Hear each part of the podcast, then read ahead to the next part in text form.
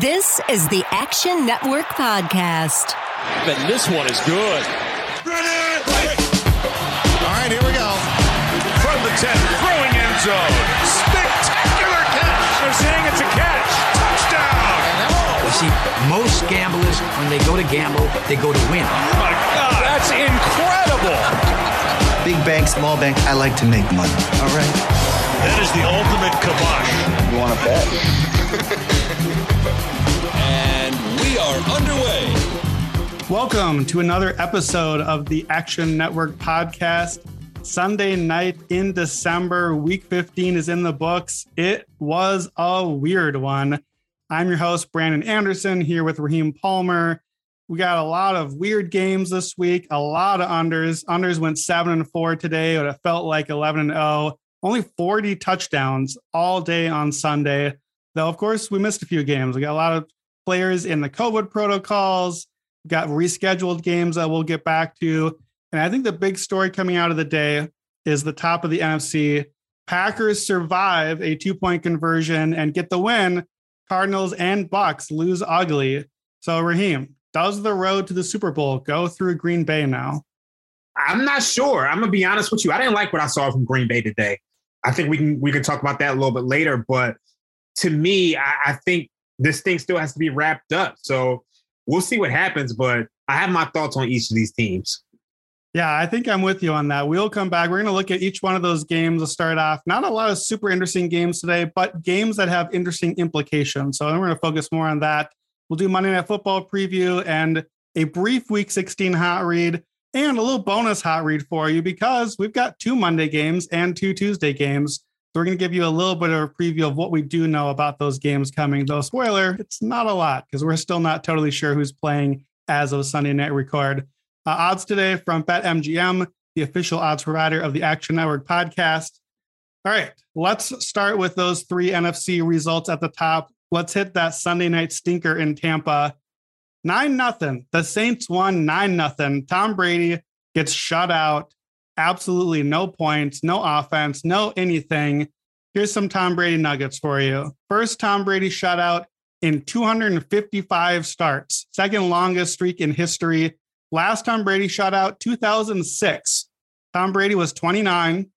No defensive player currently in the NFL was active, and Drew Brees was making his Saints debut that season. It's the first ever shutout at home by a team leading the league in scoring this late in the season.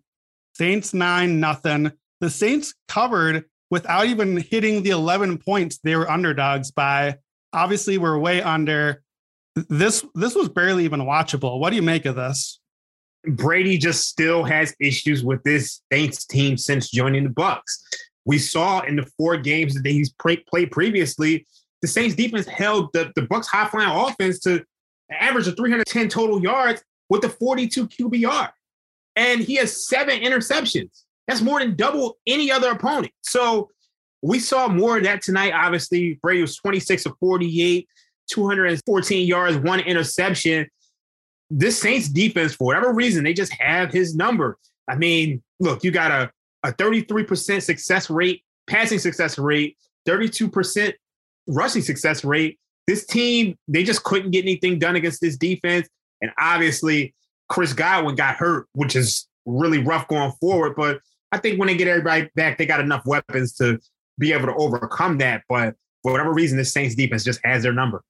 Yeah, Chris Godwin got hurt, and Mike Evans got hurt, and Leonard Fournette got hurt. That's literally the running. They're starting running back and two receivers. So you know there is a built-in excuse here. You, you lost your top three weapons, but Brady's my MVP pick. This is the guy I've been backing all year. If you're the MVP, if you're a Lamar Jackson or a Kyler Murray or someone like that, this is the game. You got to step up and go be the MVP and make those plays. It's not like you had to make a lot.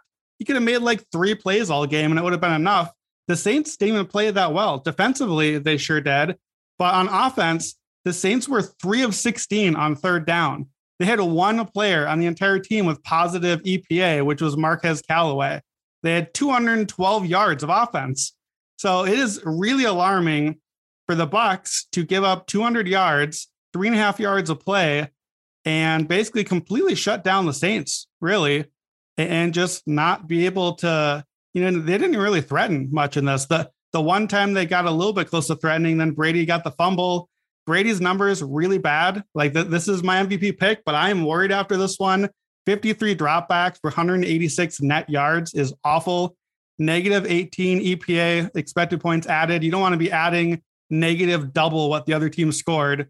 Uh, negative 12 completion percent over expected. And that met the eye test. This is not just Brady had no weapons, but when he did throw to someone, it'd go eight yards over their head or it'd bounce in front of them or it'd go to the Saints guy. Not just not a good game. Just really, really bad. He can't beat these Saints. That sums up this game pretty much. So I, I thought that Tom Brady and the Bucs are the stink of the week, but we've got an even stinkier stink of the week, and that is the Arizona Cardinals. Smell it, smell it, smell it. It's the smell. It's quite pungent. Dude, plug your nose. It stinks. This is your stink of the week. because the Cardinals just got completely demolished by the Detroit Lions, the 1 11 in 1 Detroit Lions.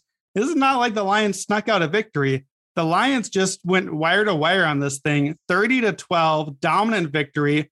Detroit was a 12 and a half point underdog, plus 525 on the money line. This is one of the, I think this was like a top 15 upset of the decade.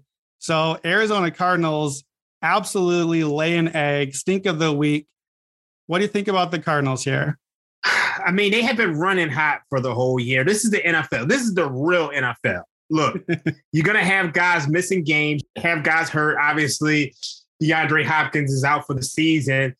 At some point, they have to come down to earth. And this is a, a Detroit Lions team, which is proud. They play tough. Every game, they've been in it. So yeah. even though they're just 2 11 and 1, they should have more than two wins. So one of our podcast producers, Matt Mitchell, he was always getting on Cliff Kingsbury. And when have we not seen a Cliff Kingsbury Arizona Cardinals team lose an easy game at the end of the year? So this is par for the course. Yeah. So let me give you guys the numbers on Cliff Kingsbury. I did the deep dive today. You ready? It's gruesome.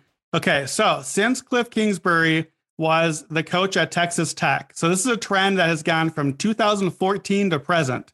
Here's how here, here we go. 2014, they won the first two games. They lost eight of the final 10 games. This is what Kingsbury does. Start out well and then just completely implode at the end of the season. Next season, five and two start, two and four finish. Next season, 2016, they start three and one, then they win only two of their last eight. The next season, four and one, two of their last eight they win. And now we're up to 2018. They start five and two. They lose five in a row to end the season, miss the bowl games entirely. This is year after year after year. Somehow, the Cardinals decide, let's give this guy the head coaching job. So he he loses up to Arizona. Now his first year, three, three, and a one, and then they lose seven of their final nine games. So the trend is continuing. 2020, he goes five and two to start out. You forget that the Cardinals went five and two last year. They look like a playoff team. Kyler got hurt, to be fair, but then they lost six of their final nine. And one of those wins they got was a Hail Mary win, also. They went eight and eight, missed the playoffs. So here we are. Cardinals 10 and 2 to start the season.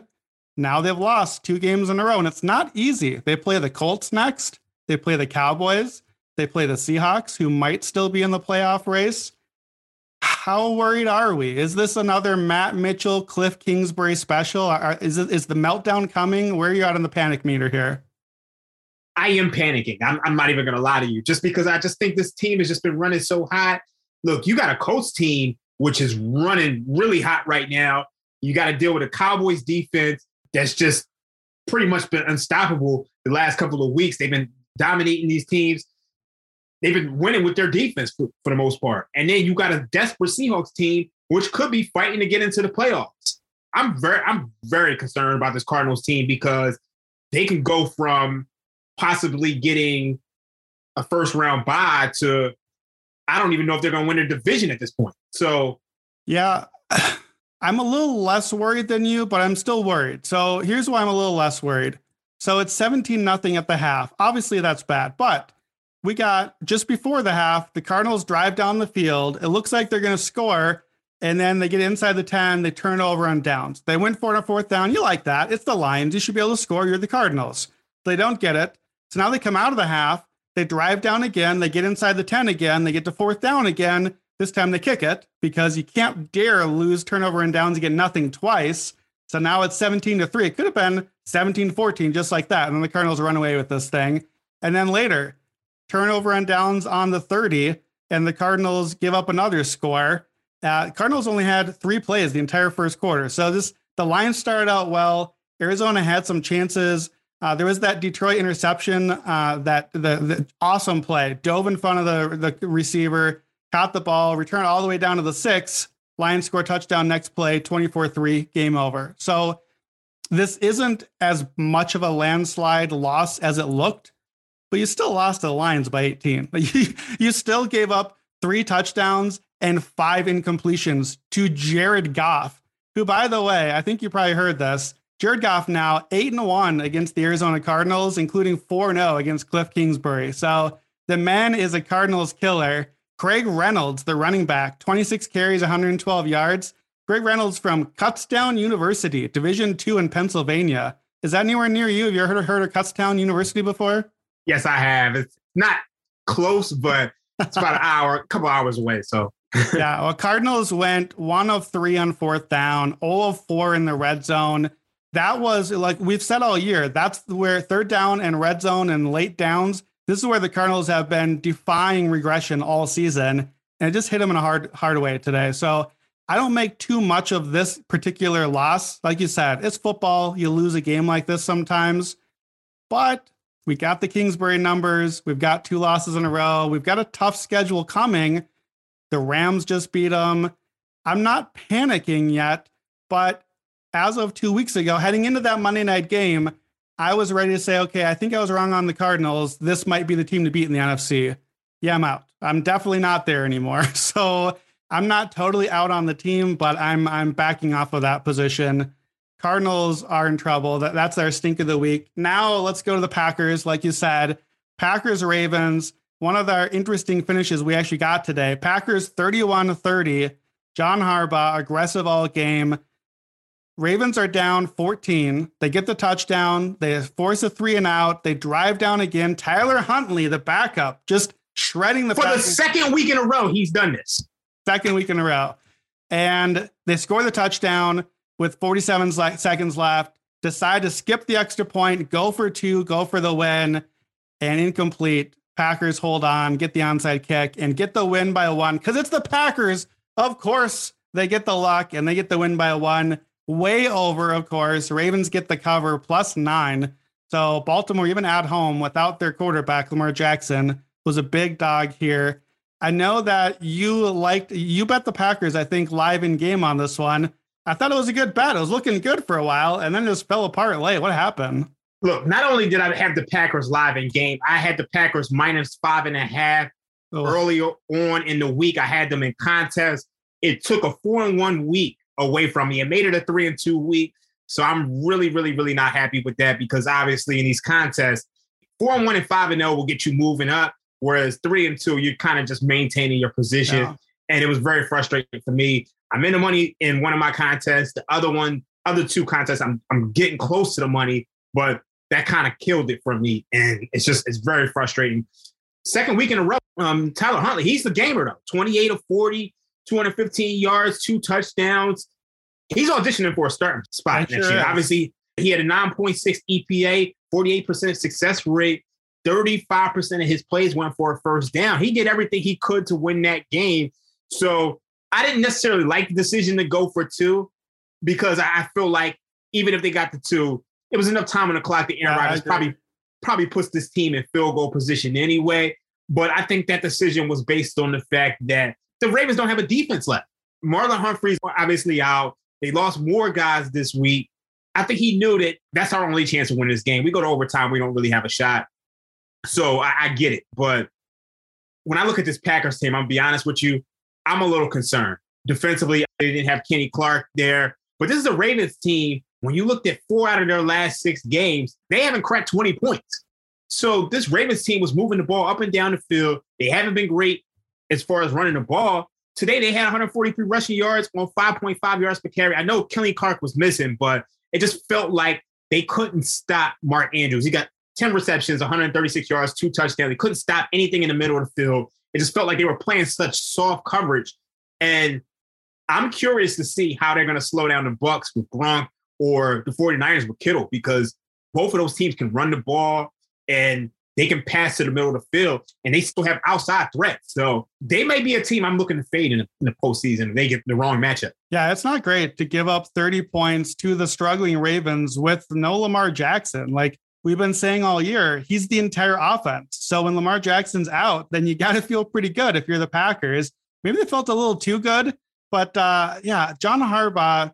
I, look, I love John Harbaugh. I've loved backing the Ravens for like, you know, the last three years with Lamar Jackson and a great ride. I love the aggression.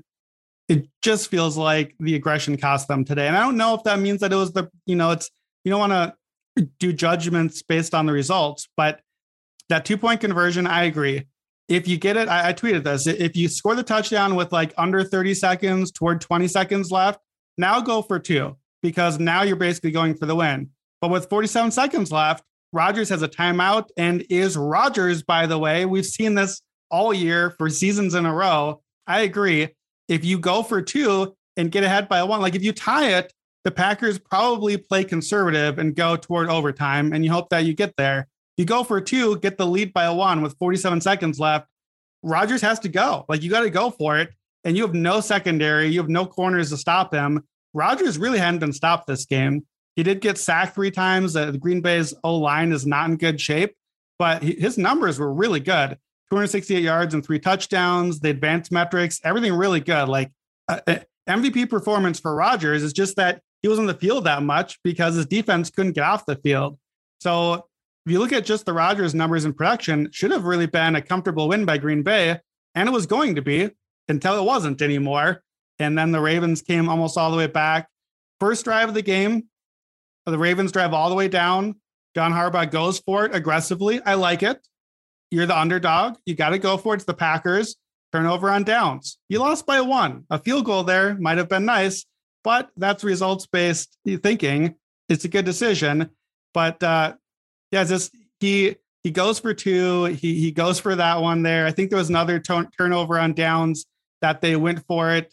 You know, down 14 with like 12 minutes left. They went for it on their own 30 because they're down 14 and they didn't get it. The Packers got the field goal. Again, three more points. You lost by one. So it's there's going to be a lot down, of I don't think they, they, they weren't down 14 at that point. They were down 11. down 11. You're right. You're right. Yeah. So yeah, because then that's what put them down 14 once they get Yeah. out that field goal. That's the only Packers score they got near the end. So th- this the uh, the Packers offense deserved this, but the defense didn't. But it doesn't matter. Wins are binary. They got the win, and Green Bay now with the Cardinals loss and the Bucs loss, Green Bay is in great position because they already had the tie break. They're already now they have a tie break and their game up on everybody. And here's the schedule the rest of the way. They're home for Cleveland, who, by the way, is in a COVID outbreak and on a delayed game. Then they're home for the Vikings and they're at the Lions. So the path is paved. You win those three games that they're going to be heavily favored in. You get to 14 and three. You're the one seed. Everyone has to come to Green Bay. You get the only bye week that's left. I, I'm with you that I don't come away inspired by Green Bay in this game, but you and I've said all year the way to win in the playoffs is get the one seed. And the Packers of every team in the NFL, the Packers have to be the heavy favorite to be the one one seed, considering anyone we've got, right? You are 100% right. You're 100% right, but I think I have my moments where I have to trust my gut. And you know what this Packers team reminds me of? They kind of remind me of the Saints of the last three years. I was just gonna say that. As you were saying who they remind me of, I was like, I think it's the Saints. It's gonna be the Saints. When You look at the Saints, first year back after missing the playoffs for a couple years. What happens? You're Minnesota Mi- Vikings, Minneapolis Miracle. That's right. what happens in the following year? You got the non-pass interference call.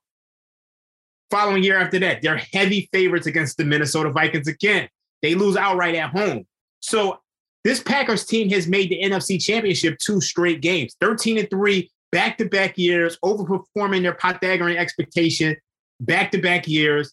They get dominated by the 49ers, who can run the ball with the outside run scheme. What happens the following year? They have home field advantage. You're facing the Bucs. Bucs are red hot. Obviously, T- Taylor Heinicke gave us some, some problems in the, in the first playoff game. And you look at the, the game in the first half, the Bucs are running away with it. And they had to fight their way back into the game. And I still see some of the same issues with this Packers team, still struggling to stop the run.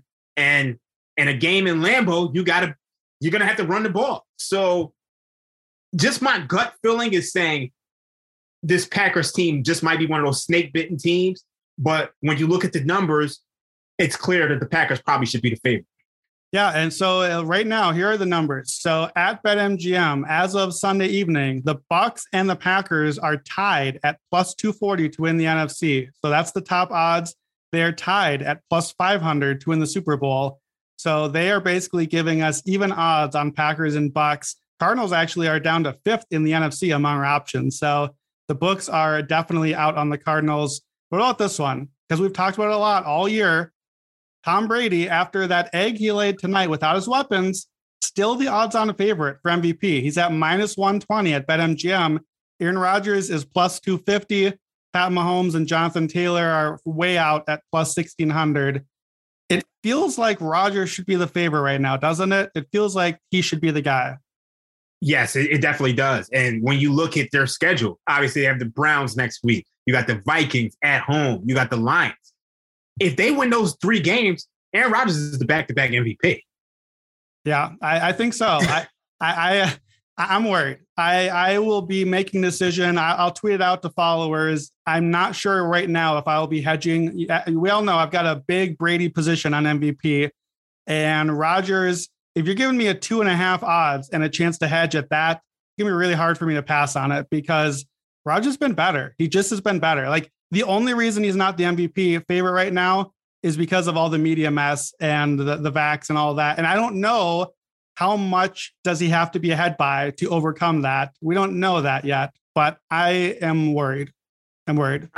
Yeah, I mean, but I mean, obviously, and then the Buccaneers, they got two games against the Panthers. The Panthers offense really isn't playing well, but this is a solid Panthers defense. So I mean, obviously he's going to rack up his numbers against the Jets. This this is this is neck and neck. So I think if you have some Tom Brady MVP futures, maybe you want to hedge a little bit with Aaron Rodgers. Do you think Patrick Mahomes is out of it yet though? Because obviously he he came back huge in yeah. Thursday's matchup against the Chargers. So I'm interested to see what your thoughts is on that. I think he's plus 800 at this point still. He's plus 16 at BetMGM right now. So you can really get a long shot on him or on Jonathan Taylor if you believe in a non quarterback. I think it's Brady or Rodgers. I thought it was, I thought for a few weeks now it's going to be Brady Rodgers or Kyler, whoever won the NFC. Kyler, I think, is kind of between the missing the games and now the Cardinals' slight tailspin. I'm not sure that that's really a spot anymore. it's hard for me to see what has to happen at this point, especially Packers and Bucs schedule is so soft one or both of those teams are going to be 13, 14 win teams, best record in the in the whole NFL with Rodgers or Brady as the lead. I just don't know how that's not the MVP. Like Mahomes has just not been that good this season. Even as in this win streak, it's still not a Mahomes thing. It's the defense and the rest of the team. So I don't think it's crazy, but I think that you really need Brady or Rodgers both to really fall off to open the door for someone else. So it, it's just interesting. I mean, this team's won seven in a row. Yeah. Mahomes is sixth in EPA per play plus completion over expectation composite. And if he closes out this year strong, I don't know. I, I know some guys who put in some futures on Mahomes. He has a, he's a matchup against the Steelers, the Bengals, and the Broncos. You know, those are all three possible playoff teams. So if he closes out well, he's going to have his chances, and it's Pat Mahomes. So you, you can never say never but it will be interesting to watch. I'm sure we'll keep keep circling back to that one. Ravens have now lost by one, two, and one the last three weeks. That's brutal stretch. Right now, if the playoffs started right now, the Ravens are out. They're out of the playoffs. They were the division leader today.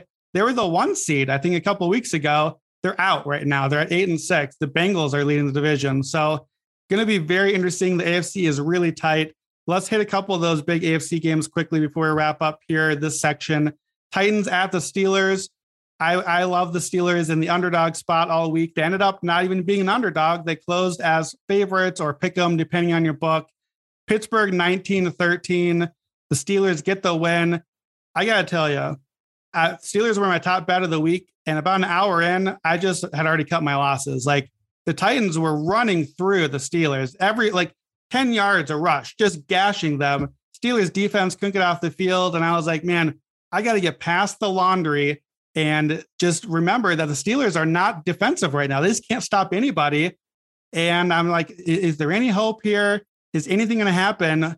It's it's that Steelers home field, Tomlin, Big Ben, voodoo magic. And then that's what happened. Four turnovers the Titans had, including three in 10 snaps. And they just totally gave the game away. Even though the Titans, they pretty much dominated in every area. They won yardage 318 to 168 yards per play, 4.1 to 3.7. Third downs 44% to 18%. Rushing yards 201 to 35. But the turnovers killed them. And even at the end, the Titans are driving with a chance to take the lead. The, the Steelers were fortunate to pull that game off. They're very, very fortunate because the thing you didn't mention is that before that Steelers missed field goal to end the half, it should have been over already. The Titans had a 19 play, 19 plays, 64 yard, 10 minute drive and settled for three. Like you're gashing the Steelers, you're running through them. You gotta, you know, you're the Titans. You're about just physical, uh, you know, be a man, go win football games. You gotta get the knockout punch in there. So it goes to 13 to three at the half, even with that missed Steelers field goal. But they really like the, the field goal Pittsburgh had is only because Tennessee fumbled in their own territory. So that gave Pittsburgh their points. It really should have been like 17 nothing at the half, 21 nothing at the half. It should have just been over. Pittsburgh's not coming back. Well, my Vikings would beg to differ on Pittsburgh not coming back from a huge deficit, I guess. Uh, but 17 nothing, 20 nothing at the half, it's over. Pittsburgh, yeah, 168 yards of offense. The Titans just totally gave this game away. Ryan Tannehill was awful, awful all game. He fumbled a snap. He was sacked four times. He had interception. The Titans had three first downs that they gave up on penalties. They had one for four in the red zone. They uh, they outran plays 78 plays to 45. They had the ball basically twice as much as the Steelers, and the defense did its job. Tannehill and the offense just completely gave this one away. And like we, all year, we talked about both of us. We've been looking to fade the Titans, waiting for the regression. And it's like in just a 90 minute monsoon, it all came for Tennessee. Every regression monster just like, blah, and he gave it all back to Pittsburgh, and we got it. Yeah, I mean it's rough. I I'm gonna be honest with you. I, I don't like them next week against San Francisco as well. I don't. Um, so that's that's that's like an early hot read before we get into the hot read. So yeah, that's I just, Thursday Thursday night game, and I, I I agree. It's it's a rough spot. Some of these teams, the Tennessees, the Baltimores of the world, that were like came into two today fighting for the one seed that like by the end of next Sunday might be just barely even in the playoff picture. So uh, let, us talk about one more Saturday night, the game we were all excited for that really did not live up to the hype. It was a snoozer. Patriots Colts, Colts 27 17. But if you didn't watch, that is not indicative of what this game felt like. This game was Colts got the quick early 14 nothing lead and then just shut it down. It, I felt like Indianapolis, Belichick, Bill Belichick, they ran the ball, they played defense, and they said, We're ahead by 14. You're not going to beat us. We're just going to not make mistakes. Tell Carson got his one bad interception in there, and you're not going to catch up. And they almost caught up. They got within three. Jonathan Taylor got his big late touchdown to break away.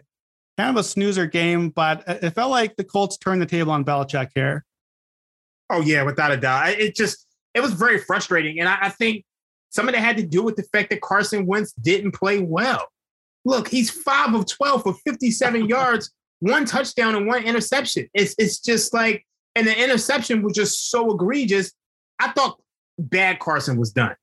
And it's clear that it's not. So this team, I mean, they have a, a, real shot because I think they have an advantage with Jonathan Taylor. There's not too many teams in, in the league who can truly run the ball in the ways that the Colts can, other than the Titans with Derrick Henry. Mac Jones didn't play well in the first half. I kind of expected that. I expected a, better performance from the Colts defense because they've been struggling recently. But Mac Jones, he turned it on the second half. And I'm interested to see what he can do going forward because obviously the Patriots aren't going to be able to win with him just handing the ball off every time. So this is a passing league. And it's going to be interesting to see what happens with this team. For sure. Uh, my two other things from this game that I noticed. Uh, first of all, get get all the way out of here with Jonathan Taylor MVP talk. No, it's not happening. It's going to be one of the quarterbacks. It's 2021. It's a quarterbacks league. It's not going to be Jonathan Taylor. The MVP of the Colts is not Jonathan Taylor. It's the offensive line. That that huge MVP touchdown run, nobody barely touched him. He went through a gaping hole, made one cut, and one guy got a hand on him as he was waved by off to just no man's land running for a touchdown. A lot of running backs score that touchdown. The offensive line converted three for three on fourth downs, where Carson Wentz got the sneak because the line got the push and kept the chains moving in this game. You know, Quenton Nelson and the, the guys up front, they're the MVP of the tier. They're the ones dominating. Jonathan Taylor's good, but he's not the MVP. Come on. The other thing, too, we criticize coaches all the time when they're not aggressive. The Patriots are down 20 to 7, fourth and goal inside the 10, nine minutes left. Bill Belichick kicks the field goal. I thought that was insane. Belichick is down two scores with nine minutes left and kicks the field goal to stay down two scores. It's like that feels like the white flag moment. And Belichick has, has really been not aggressive all season. I, I guess he's protecting the rookie quarterback, but it's nine minutes left. The one seed is maybe on the line. The division is on the line. The, you know, the, if the Patriots lose to the Bills next week, they're not only not the one seed, they're not even leading the division anymore. I, I can't let you kick a field goal down 13 with nine minutes left. Yeah, I, I didn't understand it at all. And it, I mean, look, I just feel like the conservative nature of some of these coaches right now is just, it, it's very frustrating. All right, let's hit the rest of Sunday's action and wrap up week 15. The Texans completed the season sweep of the Jaguars with apparently what counts as an upset on Darrell Bevell's first drive in charge after Urban Meyer's firing. Jaguars had a third and 10 inside the 11. They run the ball, waste a timeout, kick a field goal from the four as a 2 and 11 team, and immediately give up a kickoff touchdown return to go down 14 to 3. So it's a good summary of the Jaguars season right now. Houston wins 30 to 16, plus 200 on the money line. I've given out on our Friday pod three times this season to bet the Houston money line. They're only three wins. I'm taking that one. Jacksonville's loss puts them into the number one draft slot right now. So maybe it is a win for the Jaguars after all. Niners upended the Falcons 31 13. Closer than the final score looked in rough one if you bet the over. Atlanta was 0 for 3 on third down, all in the red zone. The Falcons ran 20 red zone plays on five drives and scored three points. And the game stayed under by a field goal. So that was a rough one if you had the over. Bengals Broncos. In a day of boring football and no close games, Bengals Broncos literally stayed within one score the entire 60 minutes without ever being in, interesting in any way, really. Neither team had 300 yards. We almost made to halftime with more punts than first downs. Bengals win 15 10. Denver unders 11 and 3 on the season. Giants rewarded their fans for another season of mediocrity and irrelevance by giving out free soda. It was only a medium and only one, not per ticket, but if your name was on the account. Uh, New York lost also 21 to 6 to the Cowboys, and it wasn't that close. The Jets took a 17 7 lead over the Dolphins, but failed to score again on offense. Miami came back to win 31 24. Six wins in a row for the Dolphins, seven and seven now. The Jets did get the cover though. And in the Christmas spirit for batters, the angel Gabriel Davis brought the Bills batters good tidings of great joy with a late touchdown to hit the cover and the over. Buffalo beats Carolina 31 14, and all eight Bills wins this season have come by 15 or more points. By the way, Panthers have lost 12 straight Cam Newton starts. They are 1 and 11 against the spread in those Cam Newton starts. All right, let's hear a quick word from our sponsor and get to Monday Night Football. The Action Network podcast is proudly presented by BetMGM. And to celebrate the 2021 NFL season, BetMGM is offering a great sign up offer for our listeners a $1,000 risk free first bet. You just open an account at BetMGM and make your first deposit. Then make your first bet. If that bet wins, the money is yours. And if your bet doesn't win, BetMGM will refund you in free bets up to $1,000. It's that simple. To get started, just click on the link in this episode description. BetMGM has been a great podcast partner, and they've got all the best features for NFL betting, like live betting and daily odds boosts. Plus, BetMGM is compatible with our BetSync technology, so when you place a wager at BetMGM, that bet can automatically be tracked in your Action app. So open an account today and make your first bet risk-free up to $1,000. Just click on the link in this episode description to get started. Must be 21 or older and physically located in Michigan, New Jersey, Colorado, Indiana, West Virginia, Iowa, Virginia, Tennessee, Nevada, or Pennsylvania. Please gamble responsibly.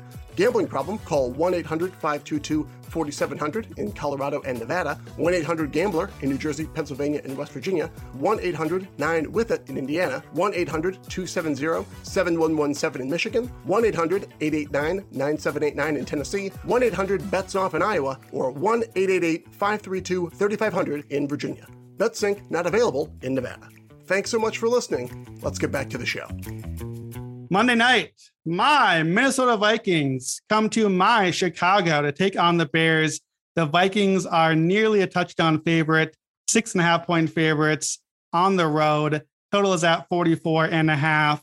Chicago has not been a friendly confine to the Minnesota Vikings, but Chicago is struggling with some COVID issues and, you know, football. They're struggling with football. So, what do you think, Vikings or Bears? I don't think you take the Vikings at this current number. Obviously, it's opened up at three and a half. It's pushed up all the way up to six and a half right now. So this is for me, it's tough to to be able to back it. I think at this point, it's either Bears or pass.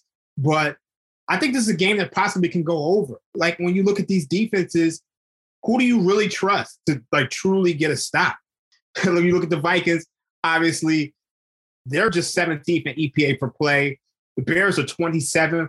When you look at the drop dropback EPA per play, the Bears are just 26. Vikings are 11th, but I, I don't really trust them to go out there and, and consistently stop any team. So I, I, think if I had to play anything, I'd play the over, but I'm not really high on, on anything at, at this point. Yeah, this uh, for me as a Vikings fan, this is going to be a game that I am not touching just because uh, I've lived in the Chicago area for two decades now. And since I moved here, Minnesota coming to Chicago has not gone well for me. That day of the game, not well. That day after the game, usually not a great one for me either as a Vikings fan, because this century in Chicago, Minnesota has won four out of 20 times visiting the Bears in Chicago this century. 12 of those 20 games have been one score games. And by the way, 12 of 13 Minnesota games have been one score games this season. So at six and a half, I feel pretty good about the Bears here. Uh, Minnesota, this entire century, has won in Chicago by more than a field goal one time. It was last year against Nick Foles, and the Vikings still need a touchdown with five minutes left uh, just to just to get over there. So the the history here screams Chicago plus six and a half, plus 240 on the money line. If you're not willing to bet it, maybe you wait and live bet it. Raheem, you've given the stat over and over again. What's Minnesota do? They take the lead. Minnesota's led by six or more in every single game this season. So if the Vikings are already six and a half point favorites and take the early lead like they always do, now you probably can get the Bears at more than a touchdown underdog. And just for the cover, how do you feel about that one? Maybe going for the live angle. I like. I really like approaching that from a live angle. I mean, we've just seen time and time again this Vikings team. They can't consistently get stops, and we all know Kirk Cousins in prime time. You never want to back Kirk Cousins in prime time. Look, I mean, I don't know why he struggles in prime time so much, but for whatever reason, he's just eight and seventeen straight up in prime time. Look, there's been 62 quarterbacks with more than 500 pass attempts in prime time. Among among them, Kirk Cousins, 32 win percentage is fourth worst among all quarterbacks. Only quarterbacks who are worse are Jeff George, 2 and 17, Andy Dalton, 6 and 18, and Jim Everett. I mean, Chris Evert. to quote the great Jim Rome, is 8 and 18. So maybe you do want to wait for this to get seven and and or take a cheap buy to seven and, and put put a little something on the Bears. Yeah, look, if you're playing this game on paper, the Vikings win because the Vikings, the last six weeks, number two in EPA offensively. So very good. Kirk Cousins on the season, EPA plus completion over expectation, has been top five the last four weeks. First quarter, he's number one among all quarterbacks in that stat for the season. And before you point out, fourth quarter is still top 10. He's still hanging around. Kirk has been good. The Vikings offense has been good. The Vikings should dominate both sides of the passing game here. Passing defense should be able to shut down whatever is left of the Bears' passing attack. Passing offense should be able to attack a very beatable Bears secondary. On paper, Minnesota should be favored by six and a half and get this win, but Minnesota has not played any games on paper this season. They always find a way to get the lead and give it back. And in Chicago, they always find a way to let things stay close. So I, I actually I will play this one. I, I was teasing earlier. I'm a Vikings fan, but I have to take the Bears here. The history screams out Chicago here. So I'm just debating on whether I will play it now or wait for that lead and hope that I get a little bit better line. I think either one is a good play, but I, I agree. There's no way I'm putting my money on Minnesota here. But I think it's Chicago or pass. But I think Chicago is a pretty good angle here at home. Yeah, I, I, like as we talk through this game, I, I, am I'm, I'm kind of with you, and I, I think you can get a cheap buy to seven. I think that has a positive expectation long term. All right, so think about playing the Bears, and of course, as you know, we got some bonus Monday and Tuesday football this week. So we're gonna give you a little bonus hot read action here, give you some preview coming up for those games.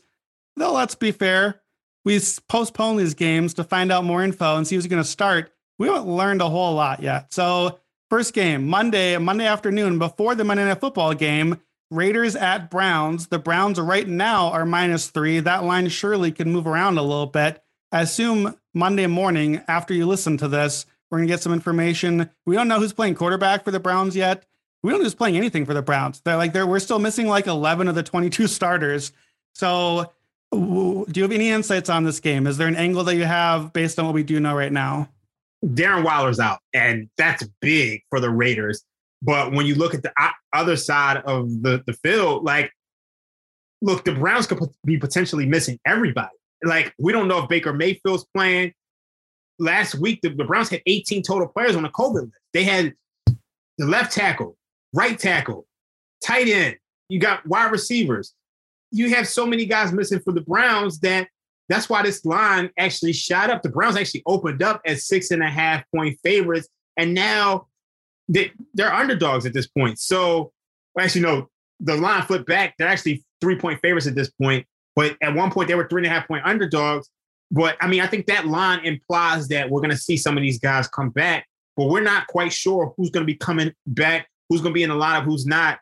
But I think if, if, if you can get Jedrick Willis come back, you can get Wyatt Teller coming back, you get you get those guys coming back. I think you're in a, a good place to probably lay points with the Browns, especially if you were one of the lucky ones who actually took points with the Raiders. I actually took some points with the Raiders. So you had guys setting up a middle earlier, but I think three is probably the number where you want to start looking towards the Browns, especially with the way, way this Raiders offense has been playing. Outside of the game against the Cowboys, they really have struggled to score. And Jon Gruden was their offensive guru as far as calling plays. So this team hasn't really been the same since then. Having no Waller in the in the in the lineup is, is tough. So I think you got to be looking Browns here. So I wrote the preview for this one. You and I had to, we, we had to flip coin to see who was going to get the previews. And I lucked into the Browns Raiders, bouncing all over the place all week. So if you check when you listen to this Monday morning, you check on the actionnetwork.com. I'll have a brief update for you there. Here's the angle that I like in this game. The Browns all season have been fantastic in the first quarter. Baker Mayfield has been a top three EPA quarterback first quarter. The offense has been very good early downs and early quarter. The Raiders have been a terrible early team. Derek Carr only ahead of Zach Wilson in EPA in the first quarter. So flip the game. Now go to the fourth quarter. If it's Baker, Baker is 30th out of 30 quarterbacks in EPA in the fourth quarter. The Raiders are top five EPA offense in the fourth quarter. So the Browns are favored now. They're probably going to be favored when this starts. I'm going to wait and I'm going to live bet if I actually feel like I have a feel for who's playing because now we'll see who's actually on the field. I'm gonna, I'm gonna do treat this like I do with the Vikings and Bears. I'm gonna assume we get a, maybe a Browns lead, and like you've talked about, when the team is favored, they don't quite adjust the live action often enough if the underdog has a chance. I'm gonna look to live bet the Raiders. past the three, maybe get me back toward that touchdown. You and I talked last week. We thought about taking the Raiders before all this mess at six and a half underdogs, and we were hoping they might get to seven. So if I can get something close to that range again, even with the Browns missing some of their guys, that I think I'm going to look for that that uh, live action and play the Raiders to cover, maybe even take a Raiders money line just because they've been so much better late in games if it's close. Yeah, I'm, I'm not mad at that at all. I mean, obviously, I, I do think the number kind of lends itself to towards saying that a lot of these guys from the Browns are going to come back. So obviously, you got to wait on that. But we were looking at the Raiders last week. If you can get them at that original number, it's probably not a bad play at all. All right, Tuesday, we've got the Washington football team heading to Philadelphia to face the Eagles. We have no idea who's playing quarterback for either team in this game. Jalen Hurts is injured. Eagles are off the bye week, but we don't know for sure if he'll play, especially with the condensed schedule coming up now. We don't know if Taylor Heinicke will play or Kyle Allen or one of the names they literally signed off the street to play quarterback. Terry McLaurin is a question mark. There's a lot of question marks here. The winner of this game goes to seven and seven and ties for the seven seed. So this game does matter, but I don't have any idea where to start here without knowing who's coming or who's going. Do you have any angle on this one? I actually took the Eagles earlier on, laying the six and a half, knowing where the number was going to go. Look, sometimes you do everything right in this business, and it, for whatever reason, it just flips on a hit on its head and just doesn't work out with the NFL postponing this game. We were at a place to where you look at this Washington football team; they were missing four, five of their six linemen on the defense. Like the only tackle they had was Daron Payne. Like literally everybody on the defensive line was out. Matt Ioannidis. It, it's like the Eagles were going to run through this defense like a hot knife through butter, and the whole handicap is going now. So, and by very- the way, by the way, Washington was playing a quarterback that was on the roster the day, like 24 hours before the game. Like this, this was going to be what, what, what was it? Kendall Hinton was that the Broncos guy last year? This is going to yeah. be one of those games again where it's just like, all right, this this is not football. What are we doing here? And yeah, you're, you're upset. You had the Eagles six and a half. I had Eagles two and a half. I had that on the wow. look ahead last week. So I got that ticket. I'm feeling real good about it.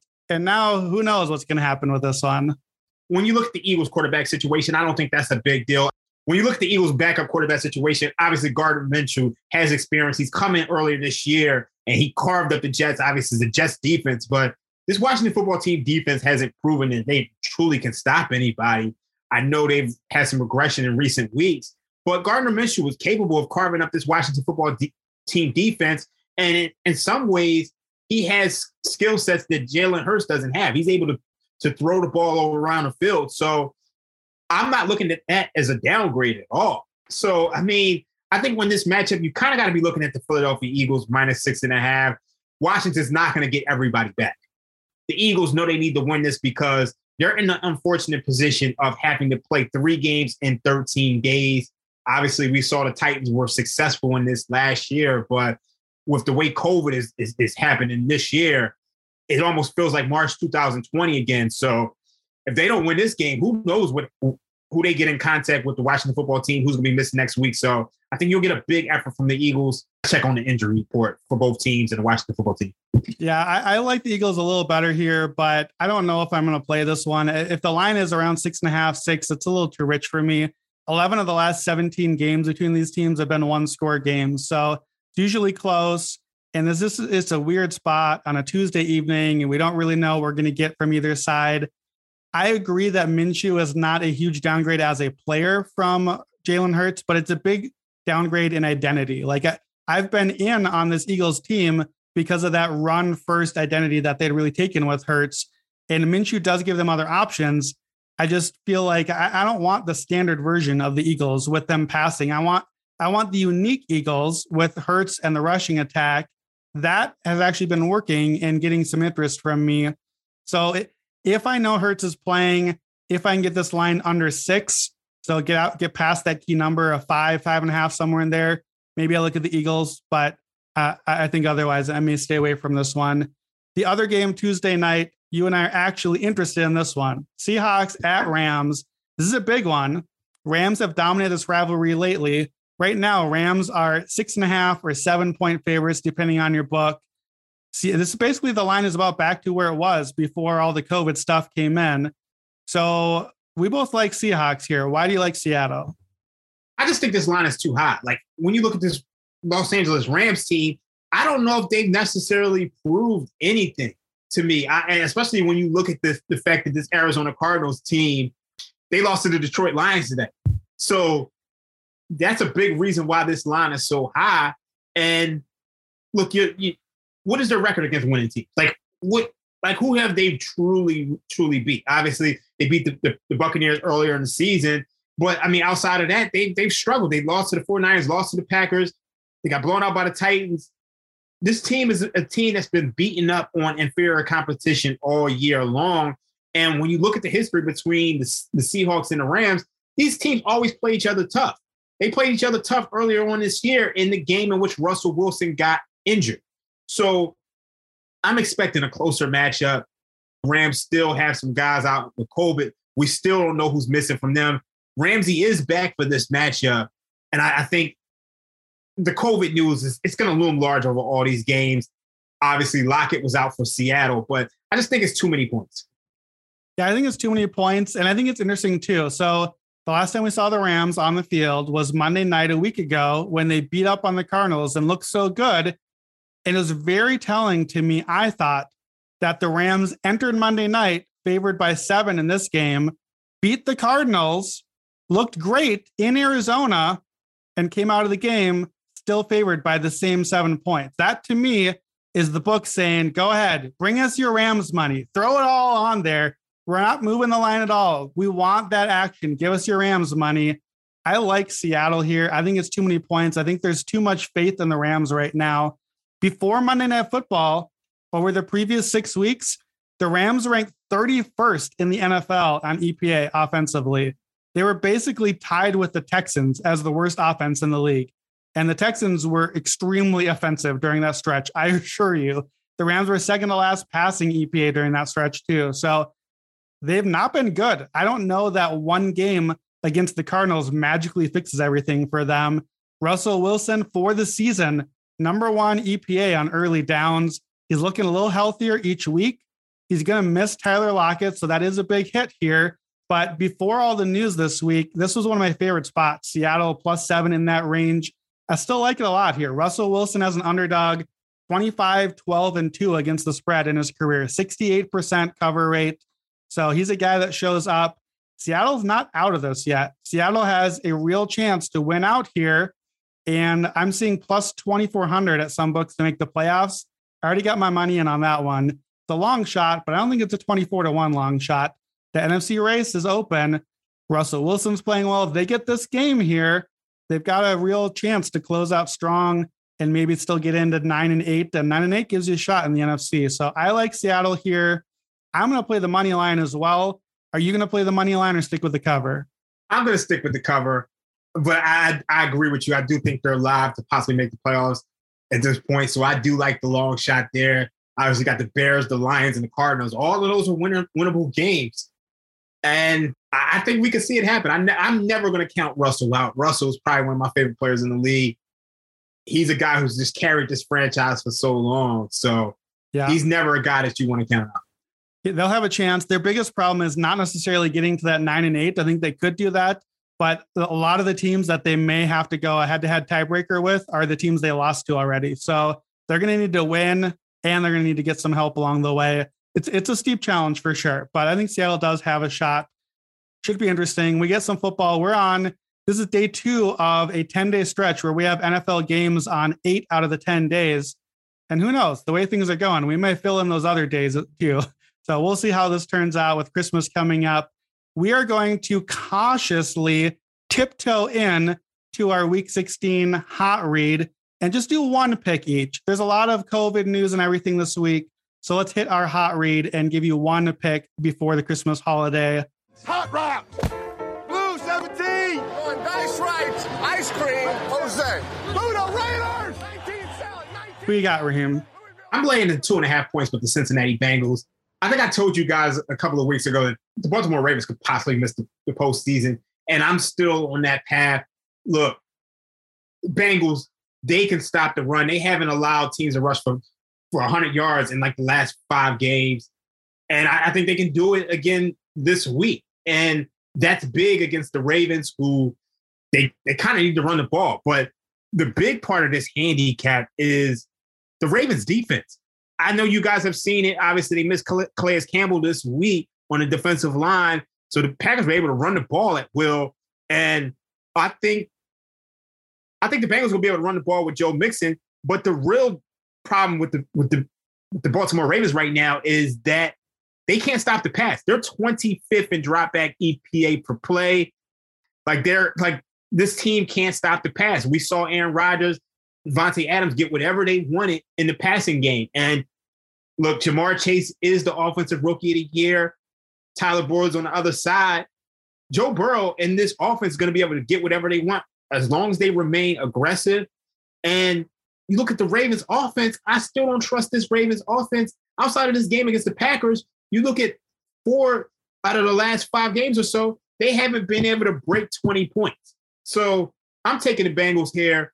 I'm laying it with them.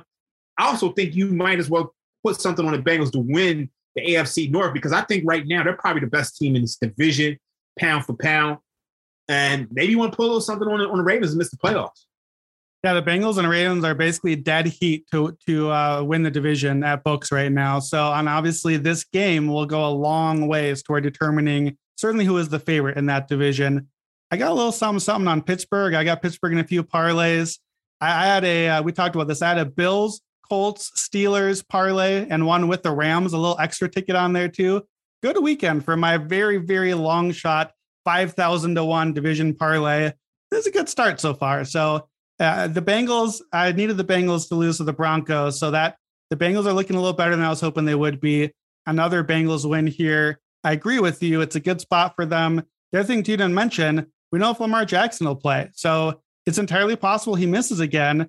And if you do, then you got to grab this line now because it's going to probably get closer to a touchdown by kickoff if Lamar is out again, even as good as Tyler Huntley has looked. So I, I like that one.